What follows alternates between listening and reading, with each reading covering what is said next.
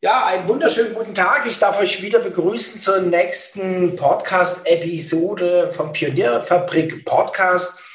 Und heute ähm, mit dem vielleicht unbequemen Thema Datenschutz und die Stolperfallen für kleine und mittelständische Unternehmen. Also was kann man alles falsch machen?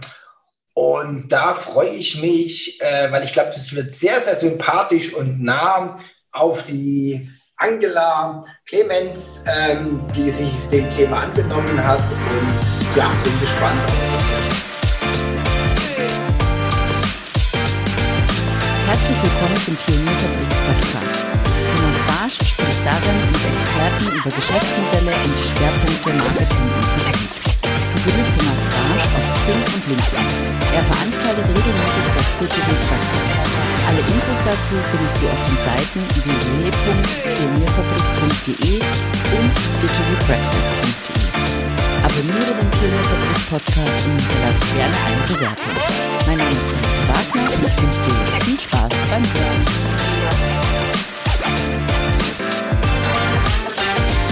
Ja, hallo Angela. Schön, dass hallo, du da Thomas. bist. ja. Danke für die Einladung. Bitte, bitte. Vielleicht äh, sagst du einfach mal ein paar Worte zu dir. Na klar, gerne. Also mein Name Angela Clemens und ich habe vor reichlich ein Jahr meine Firma, die DACO Leipzig GmbH, gegründet. Also es geht, DACO steht für Datenschutz und Compliance. Also es geht um alle Themen rund um Datenschutz und Compliance. Mhm. Jetzt beschäftige ich mich natürlich nicht erst seit einem Jahr mit diesen Themen, das wäre ein bisschen wenig. Mhm. Ich war vorher über 25 Jahre in verschiedenen Positionen bei bekannten Telekommunikationsunternehmen und habe da viel mit Datenschutz und Compliance zu tun mhm. gehabt. Mhm. Unter anderem zehn Jahre war ich verantwortlich für den Vertriebsinnendienst und hatte da die Verantwortung mit meinem Team, äh, ja, so rund 1000 externe sogenannte Medienberater zu betreuen. Mhm. Und da gab es natürlich, kann man sich vorstellen, viele Datenschutz- und Compliance-Themen. Ja, und dann als es hieß, meine Abteilung soll mal bitte von Leipzig nach hm, ziehen, Aha. weiter weg, äh, ich habe gesagt, nö, nö, auch mit mir nicht. Aus privaten Gründen ne, möchte ich gern Leipzig bleiben. Leipzig ist eine tolle Stadt. Habe überlegt, was kann ich besonders gut, was macht mir Spaß mhm. und wo sehe ich eine Marktlücke? Und da bin ich auf Datenschutz und Compliance ja. gekommen. Habe dann so meine Zertifikate nachgeholt, darf mich Datenschutzbeauftragte Aha. und Auditor nennen, darf auch äh, Compliance Officer als Compliance Officer tätig sein oder auch als IT-Sicherheitsbeauftragte. Mhm. Super, ganz schöne Palette. Ja, und ähm, vielleicht so für die Zuhörer, wie sind wir zusammengekommen? Ähm, die Angela ist irgendwann mal beim Digital Breakfast als Teilnehmerin dabei gewesen. Und äh, ja, ich gucke mir dann auch immer mal so die Teilnehmer an, was langsam immer schwieriger wird, weil wir ja mehr Teilnehmer haben. Aber dann ist mir deswegen, muss ich ehrlich sagen, positiv aufgefallen. Also auch schon von der Webseite her so einen, einen ziemlich eigenen Style. Und dann haben wir mal telefoniert, ja. Und äh, dann haben wir uns auch sehr gut darüber unterhalten, über unseren Datenschutz und so weiter. Und dann haben wir auch ein kleines Projekt zusammen gemacht, also für, für, unsere, für unsere Datenschutzgeschichten. Und da muss ich sagen, da war ich ziemlich begeistert. Ähm, Habe ich selten so erlebt, die Professionalität, ähm, wie sie damit umgegangen ist. Also fand ich sagenhaft gut und auch sehr, sehr griffig. Ja, das ist das, was mir gefallen hat. Und ähm, sie kommt jetzt zwar aus, aus Konzernebene, aber ich glaube, sie hat da ein sehr, sehr gutes Verständnis für die KMUs, ähm, die sich vielleicht keine Kanzlei leisten können, um den Datenschutz auf die Reihe zu bringen. Und das hat mir wirklich sehr, sehr gut gefallen. Ähm, vor allen Dingen auch ähm, vom Mindset her. Ähm, ich kenne das halt immer so, dann sagen die äh, Rechtsberater, Rechtsanwälte in dem Umfeld sagen, ja, nee, so kann man das nicht machen. Und dann diskutieren sie zwei Stunden darüber, warum es nicht geht. Und wenn ich ehrlich bin, das interessiert mich ja nicht, sondern ich will ja wissen, wie es geht. Und das fand ich also fabelhaft. Und ähm, ja, darüber sprechen wir jetzt mal. Oh, ja, Dankeschön also, für das tolle Feedback. Ja, also Dank. wirklich sehr, sehr gut. Ich hab, bin gerade in der glücklichen Lage, kann ich hier auch mal äußern, ich bin gerade in der glücklichen Lage, ich weiß nicht, woher das kommt, aber ich weiß nicht, vielleicht kommt es auch durch das, durch das große C, also durch die Pandemie oder so, dass die Leute, die online affin sind, sich auch vielleicht irgendwie jetzt schneller treffen. Das könnte vielleicht eine Erklärung sein, weil ich habe jetzt, muss ich sagen, in dem, im letzten Jahr, also, also mindestens zwölf Monate, ähm, habe ich fast nur noch mit Top-Leuten zu tun. Also wirklich absolute Spezialisten, die es auch nicht nur sagen, sondern die es auch sind, ja, die es auch leben, ja, die auch zuverlässig sind, die Termine einhalten, die Zusagen einhalten. Und das macht einfach Spaß, ja, wenn, wenn man da äh, äh mit solchen Leuten zusammenarbeitet, ja. Und du bist eine davon. Ja. Dankeschön. ja ähm, Stolperfallen KMU. Ähm, ja, vielleicht erzählst du erstmal, was du so den ganzen Tag machst und dann steigen wir mal so ein bisschen bei den Themen ein. Hm? Was mache ich den ganzen Tag? Also so Datenschutz und Compliance ist ein breites Feld und es gibt auch, also sag mal fast täglich irgendwelche neuen Informationen, neue Rechtsprechungen dazu. Also wenn ich so meinen Morgen betrachte, die ersten ein, anderthalb Stunden, gucke ich meine ganzen Newsletter an, mhm. schaue auf meinen diversen Seiten. Also ich bin auch im Berufsverband für deutschen Datenschutz, der, beim BVD. Ich bin im DICO, Deutsches Institut für Compliance. Und da bekommen wir natürlich ständig neue Informationen. Also dass ich da wirklich immer up-to-date bin, das ist mhm. ganz wichtig. Ja, und dann, dann geht's eigentlich schon richtig los. Wie Thomas schon sagte, äh, ganz viel über ja online habe ich meine neuen Kunden jetzt mhm. gewinnen können. Das sind ja so Möglichkeiten über ja Verbände. Ich bin bei Gemeinsam für Leipzig im Marketingclub Unternehmerverband. Da hat man dann seine Kontakte. Es spricht sich einfach mhm. rum. Es geht aber auch um, über Xing-Veranstaltungen, Digital Breakfast, also wo man Leute auch kennenlernt, die sich die einen Vortrag halten oder die sich zum Thema äußern, wo man dann Kontakt aufnimmt. Und ja, dann weiß man natürlich, ich darf nicht per E-Mail Werbung treiben für mein Unternehmen, aber ich darf es mhm. natürlich anschreiben. So. Und da muss ich ganz ehrlich sagen, das, das läuft sehr, sehr gut. Ich bin gut ausgelastet, natürlich mhm. immer gern für neue Kunden offen. Mhm. Super wäre das. Und aber sag mal so, und dann habe ich natürlich mit meinen Kunden zu tun, ne? Datenschutzprojekte. Also ich betreue kleine und mittelständische Unternehmen und äh, von der Branche her, muss ich sagen, habe ich mich nicht spezialisiert. Das ist für mich gerade sehr, sehr spannend, das Unterschiedlichste wirklich kennenzulernen. Also meine Kunden, das sind Leute aus der IT-Branche, das sind Marketingagenturen, das sind aber auch äh, Arztpraxen hatte ich auch schon gehabt, dann ein Sicherheitsunternehmen bis hin zu einer kirchlichen Einrichtung. Mhm.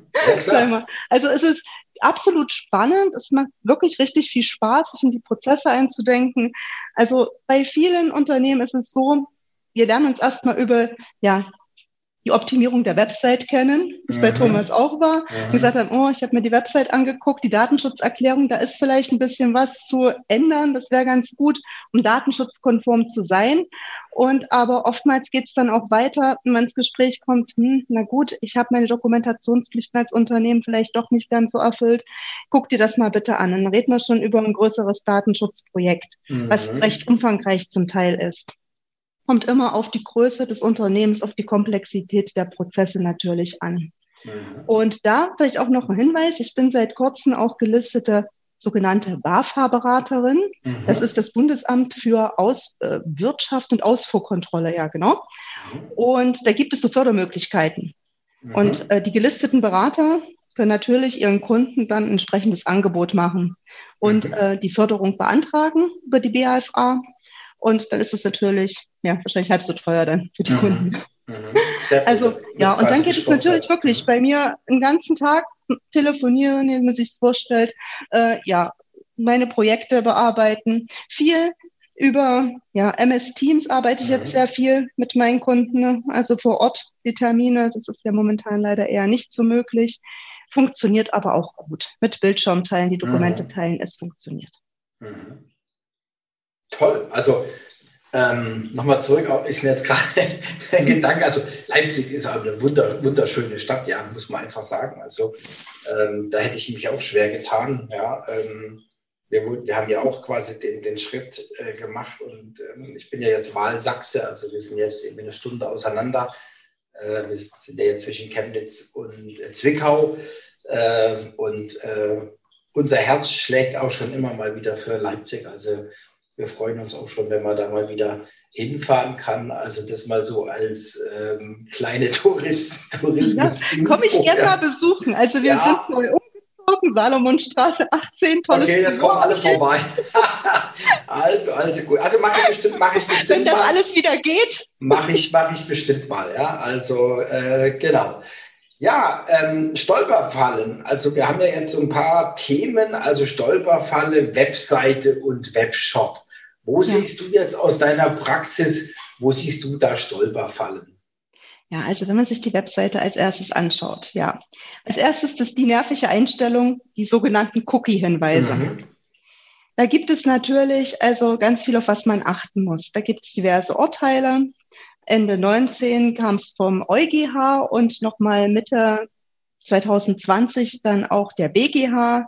Und danach heißt es, ja, der Kunde muss natürlich für die Cookies, wenn sie nicht technisch notwendig sind, muss er zustimmen. Mhm. Das heißt, ich brauche als Website-Betreiber die Zustimmung vom Kunden, wenn ich beispielsweise, nämlich das Beispiel Google Analytics mhm. nutze. So.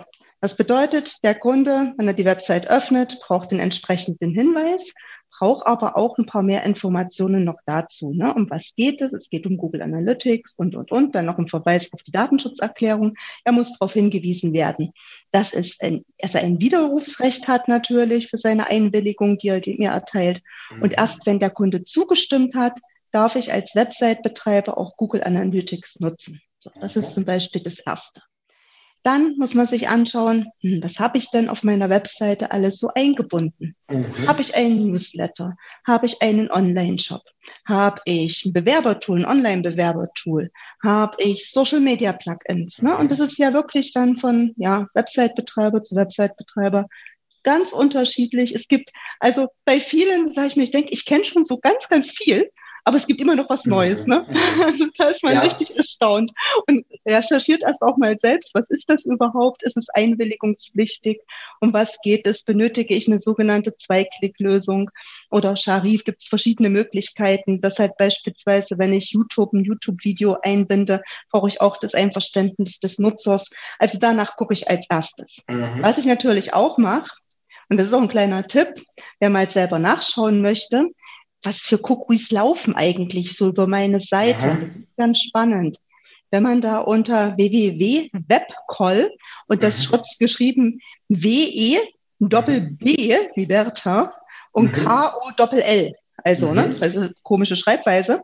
Und man gibt da seine Website-Adresse ein, dann zeigt die Auswertung, mit was für First Party, Third Party, Cookies und Drittanfragen ich zu tun habe auf meiner Website.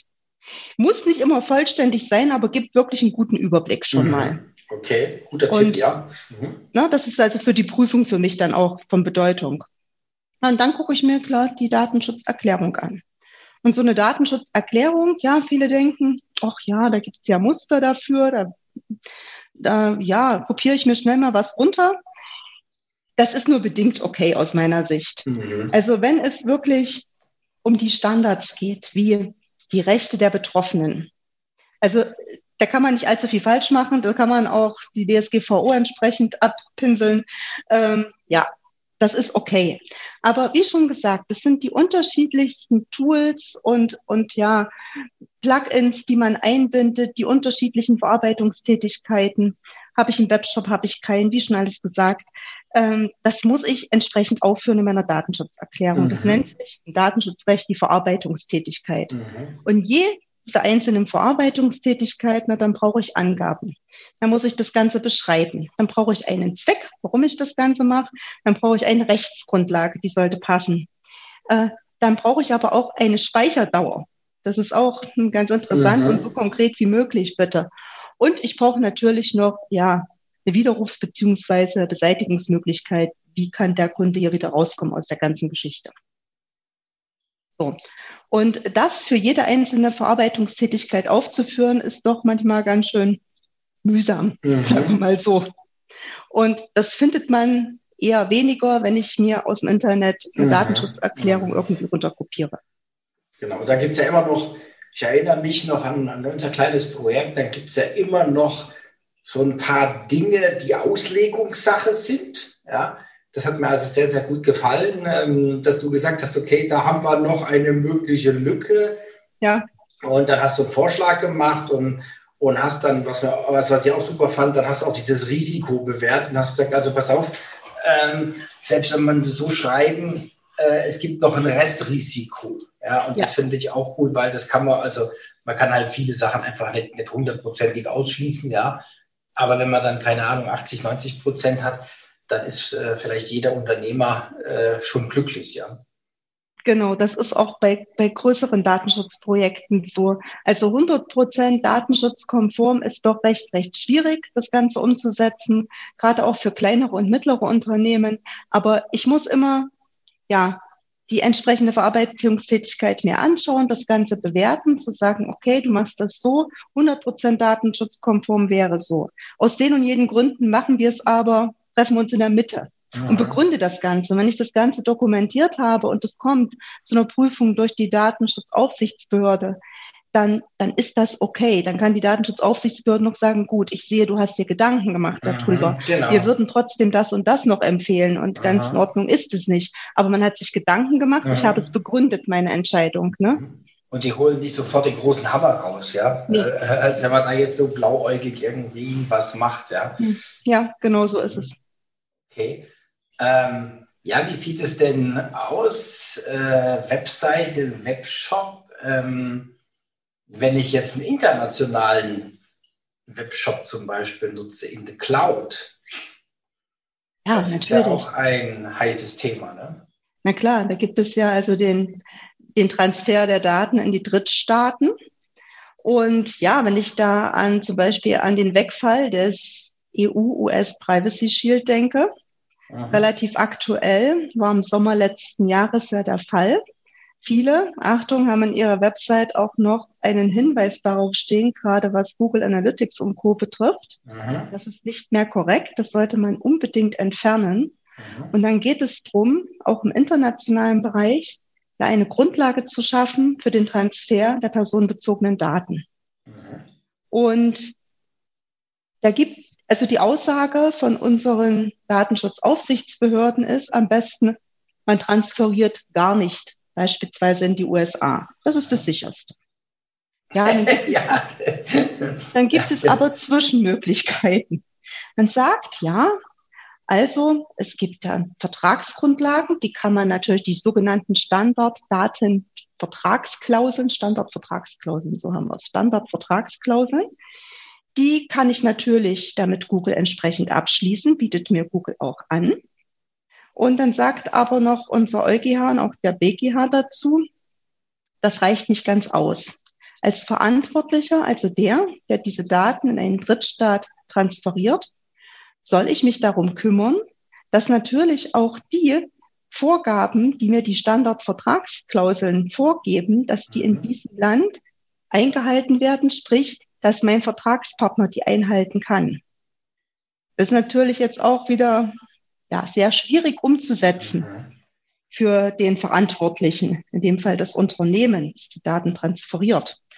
Und mir wurde dann mal also von der Kirsten Benedikt, sie ist momentan, glaube ich, äh, Richterin am Landgericht Regensburg, war früher in der Datenschutzaufsichtsbehörde in München und sie sagte, naja, wo das damals alles aufkam, dieser Wegfall des EU-US Privacy Shield, sagte sie, naja, als Zusatz dann noch zu den Standardvertragsklauseln, schicken Sie doch einfach dann diesen Fragebogen vom Herrn Schrems. Herr Schrems ist derjenige, der damals geklagt hat, halt, dass dieses EU-US Privacy Shield nicht in Ordnung ist, ist ja damit durchgekommen.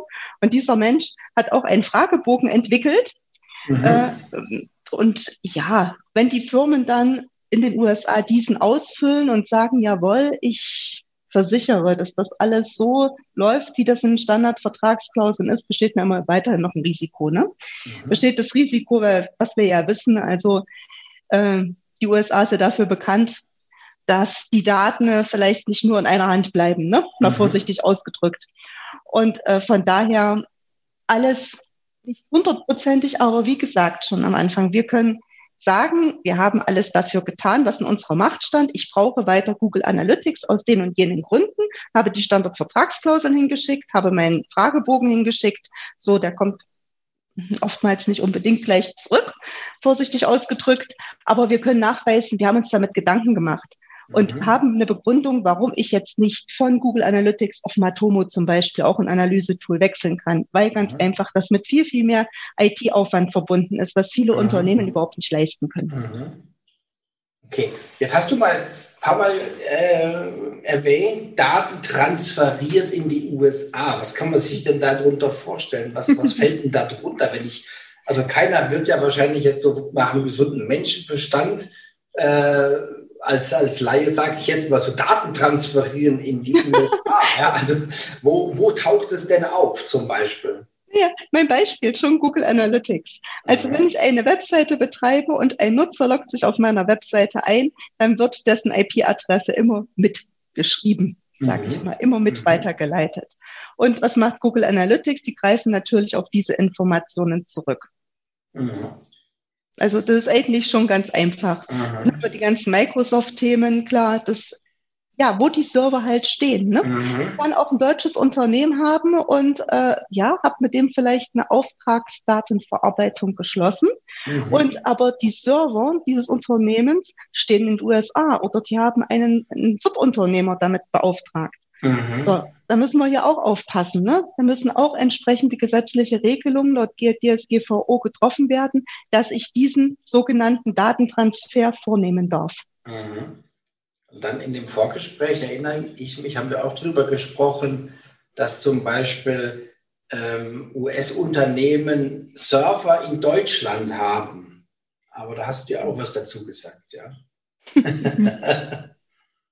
da muss man aber auch ja, weiß nicht mehr genau, was ich genau dazu gesagt habe in dem Zusammenhang. Kann ich mich jetzt nicht mehr erinnern. Aber ja, man muss halt wirklich aufpassen, welchen Weg gehen diese Daten. Ne? Mhm. Also, und äh, es kommt immer darauf an, also wo werden diese Daten verarbeitet und äh, handelt es sich um Personen, deren Daten verarbeitet werden aus der EU. Da gilt die DSGVO. Mhm. Ja, dann im Gespräch hast du gesagt, dass die US-Firmen ähm, quasi verpflichtet sind, ihre Daten weiterzuleiten. Ja. Also, ja, und da spielt es dann gar keine Rolle, ob die Server in Deutschland oder woanders stehen. Genau, so ist es. Das, ja, das fand richtig. ich auch äh, richtig, ja. hochspannend. Ob das immer jetzt so letztendlich dann so durchgepaukt wird von den, von den Datenschutzbehörden, wage ich jetzt mal zu bezweifeln, ja, weil vielleicht die, die mhm. Fälle zu viele sind. Äh, ja, ja. Die werden halt oben anfangen, ja. Ähm, also ich hoffe, dass da nicht mal eine Welle losgetreten wird, weil das wäre schon mhm. ja dramatisch, ja. Ja. Mhm. Na gut, was gibt es sonst noch für, für so typische Fehler oder typische Fallen, in die man tappen kann? Naja, abgesehen jetzt von, von der Website und der Datenschutzerklärung gibt es natürlich diverse Dokumentationspflichten, mhm. denen auch kleine und mittlere Unternehmen unterliegen laut DSGVO. Mhm. Können wir anfangen bei dem Verzeichnis der Verarbeitungstätigkeiten. Mhm. Das bedeutet, jede Verarbeitungstätigkeit, in Anführungsstrichen jeder Prozess, wo ich personenbezogene Daten an der Hand nehme, diese verarbeite, den muss ich dort dokumentieren. Und da mhm. geht es halt drum, dass ich sage, okay, ich brauche wiederum eine Beschreibung, ich brauche den Zweck, ich brauche eine Rechtsgrundlage, ich brauche aber auch, was für Kategorien von Daten verbergen sich dahinter. Da muss man wissen, die DSGVO unterscheidet auch zwischen sagen wir, personenbezogenen Daten im Allgemeinen und besondere personenbezogene Daten, mhm. die besonders schützenswert sind. Das sind alles so Daten, wenn es darum geht, Gesundheitsdaten. Mhm. Religion, äh, Parteizugehörigkeit, mhm. lauter solche Sachen, Sexualität, das sind alles äh, Sachen, die noch besonders schutzwürdig sind laut der DSGVO. Da muss ich aufpassen, was ich machen muss. Äh, es geht darum, welche Kategorien von Personen sind denn äh, hier überhaupt betroffen. Mhm. Äh, es geht darum, gebe ich die weiter an zum Beispiel Dritte, die Daten. Es geht dann drum, aber auch die technisch-organisatorischen äh, Maßnahmen, die ich ergriffen habe, dass diese speziellen personenbezogenen Daten der Verarbeitungstätigkeit des Prozesses wirklich so verarbeitet werden, dass halt die Sicherheit der Daten gewährt ist, gewahrt ist. Ähm, das muss ich mit angeben. Da sind wir bei der nächsten Dokumentationspflicht schon wieder, mhm. nämlich die mhm. technisch-organisatorischen Maßnahmen, die ich auflisten muss. Ne? Äh, da gibt es auch Vorgaben laut der DSGVO. Da geht es um Zutrittskontrollen. Äh, es geht aber auch um Benutzerkonzepte, die ich habe. Mhm. Also wirklich, aber auch zu den Räumen jetzt die Zutritte, zu den äh, ja, Rechnern, zu den Systemen. Ich muss aber auch ja sicherstellen, dass ich verschließbare Schränke habe. Wenn ich mein Büro jetzt angucke, ich bin umgezogen, habe die Möglichkeit gehabt, einen größeren Schrank. Ja, natürlich, wo ich was verschließen kann. Ne? Mhm. Ne? Also das, da muss man schon drauf achten, auf solche Sachen. Das fällt alles unter technisch-organisatorische Maßnahmen, die separat zu dokumentieren sind und dem jeweiligen Prozess, der jeweiligen Verarbeitungstätigkeit dann entsprechend zuzuordnen sind. Und es geht auch darum Löschfristen. Löschfristen, mhm. das ist ein mhm. großes Thema beim Datenschutz. Ne? Man sollte natürlich die personenbezogenen Daten nur so lange wie wirklich notwendig und äh, wo der Zweck auch gegeben ist, dann aufbewahren. Äh, von daher brauche ich ein Löschkonzept, mhm. auch wiederum eine Dokumentationspflicht. Ne? Also da sprechen wir über sehr, sehr viel, was ich nachhalten muss. Meine einzelnen Prozesse im Beschäftigten-Datenschutz muss man aufpassen. Ne? Habe ich da meine entsprechenden Vereinbarungen auch mit den Mitarbeitern getroffen etc. Ähm, ja, dann geht es natürlich weiter. Jetzt habe ich die Dokumentationspflichten angeschnitten. Äh, es geht weiter die Auftragsverarbeitungsverträge. Mhm. Das ist auch immer noch ein Thema, wo ich aus der Praxis berichten kann. Einige meiner Kunden, ja, sie unterschreiben einen Auftragsverarbeitungsvertrag und da hängt ja ein Riesenanhang dran mit ganz viel technisch-organisatorischen Maßnahmen, wo ich dann mhm. sage, um Himmels Willen, weiß, wisst ihr denn, was ihr hier alles eigentlich liefern müsst, was mhm. ihr, was ihr zugesichert habt. Und dann fangen wir erstmal an und arbeiten das Ganze auf. Also mhm. auch Vorsicht bei einem Auftragsverarbeitungsvertrag. Was muss da alles rein? Das ist alles wirklich in der DSGVO geregelt. Da gibt es entsprechende Vorschriften, an die ich mich halten muss. Äh, und dass ich auch überhaupt einen Auftragsverarbeitungsvertrag habe, den brauche ich immer dann, wenn ich meine Daten einem anderen übertrage zur Verarbeitung oder ich nehme Daten auch an, die ich verarbeite, auch. Große mhm. Vorsicht geboten. Mhm. Brauche ich einen Auftragsverarbeitungsvertrag. Äh, ja, Datenschutzschulung wichtiges Thema. Könnte man sagen, ach Gott, wo steht denn das bitte im Gesetz, dass ich Datenschutzschulung machen muss? Naja, so explizit steht es nicht drin. Aber im Artikel 32 äh, DSGVO, da sind die technisch-organisatorischen Maßnahmen aufgeführt. Und die kann ich eigentlich nur dann umsetzen, wenn meine Mitarbeiter entsprechend geschult sind, wenn sie wissen, mhm. welche Richtlinien existieren, welche Vorgaben in meinem Unternehmen. Ganz klar. Ja, und dann ein Thema Datenschutzbeauftragte. Datenschutzbeauftragte. Ursprünglich ging es mal irgendwie in 2018 los. Ja, jedes Unternehmen, wo die Mitarbeiter äh, mit mehr als zehn Leuten da, äh, personenbezogene Daten verarbeiten, regelmäßig personenbezogene Daten verarbeiten, brauchen Datenschutzbeauftragten. Das wurde in 2019 geändert in 20 Personen, also jetzt mhm. ist die Grenze. 20 mhm. Mitarbeiter, die regelmäßig mit der Verarbeitung personenbezogener Daten zu tun haben, brauchen Datenschutzbeauftragten, aber das ist nicht alles. So ist unter anderem so, wenn ich eine sogenannte Datenschutzfolgeabschätzung vornehmen muss.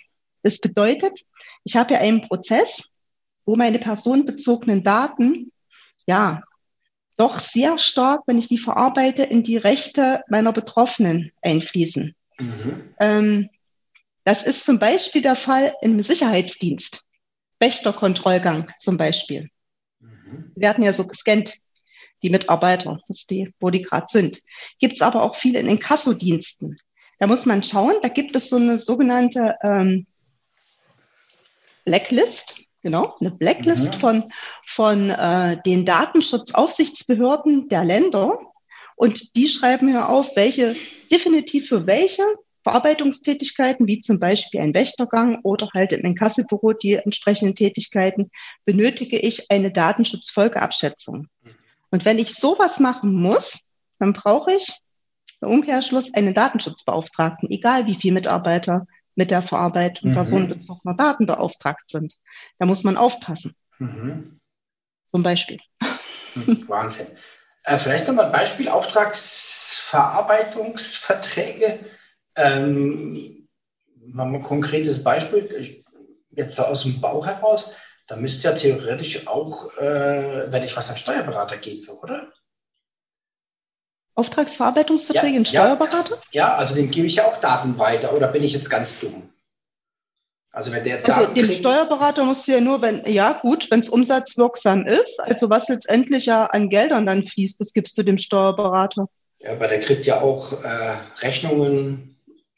Ach, Moment. Moment, ach, das meinst du jetzt. Das ja. ich ja, du brauchst, ja. nee, nee. Also für einen Steuerberater oder auch äh, für einen Wirtschaftsprüfer, Steuerberater, mhm. äh, Notare zum Beispiel. Mhm die fallen aus dieser Regelung ah, raus. Ah, okay, siehst du, okay, das wollte ich genau. Mhm. Das ist, es ist ja so, bei einer Auftragsverarbeitung, dann unterliegt derjenige, der die Daten verarbeitet im Auftrag, der unterliegt den Weisungen desjenigen, der die, die Daten ihm gibt, mhm, also dem Verantwortlichen. Okay, alles klar. Mhm. So. Und ein Steuerberater und ein Wirtschaftsprüfer, der unterliegt nicht meinen Weisungen. Mhm. Der, der, der, muss mhm. selber sagen, ne, was er hier jetzt macht. Mhm. Der der ist nicht verpflichtet, sich an meine Weisung mhm. zu halten. Und von daher ist es so, da schließe ich keinen Auftragsverarbeitungsvertrag. Okay, dann war es gut, dass wir, dass wir darüber geredet haben, ja, ähm, dass wir da Klarheit haben, ja. ja. Und, das hatte ich dich nicht am Anfang nicht gleich richtig verstanden. Ja, ja ist alles gut, alles gut. Und mit wem, mit wem müsste ich jetzt dann so einen, so einen Vertrag schließen?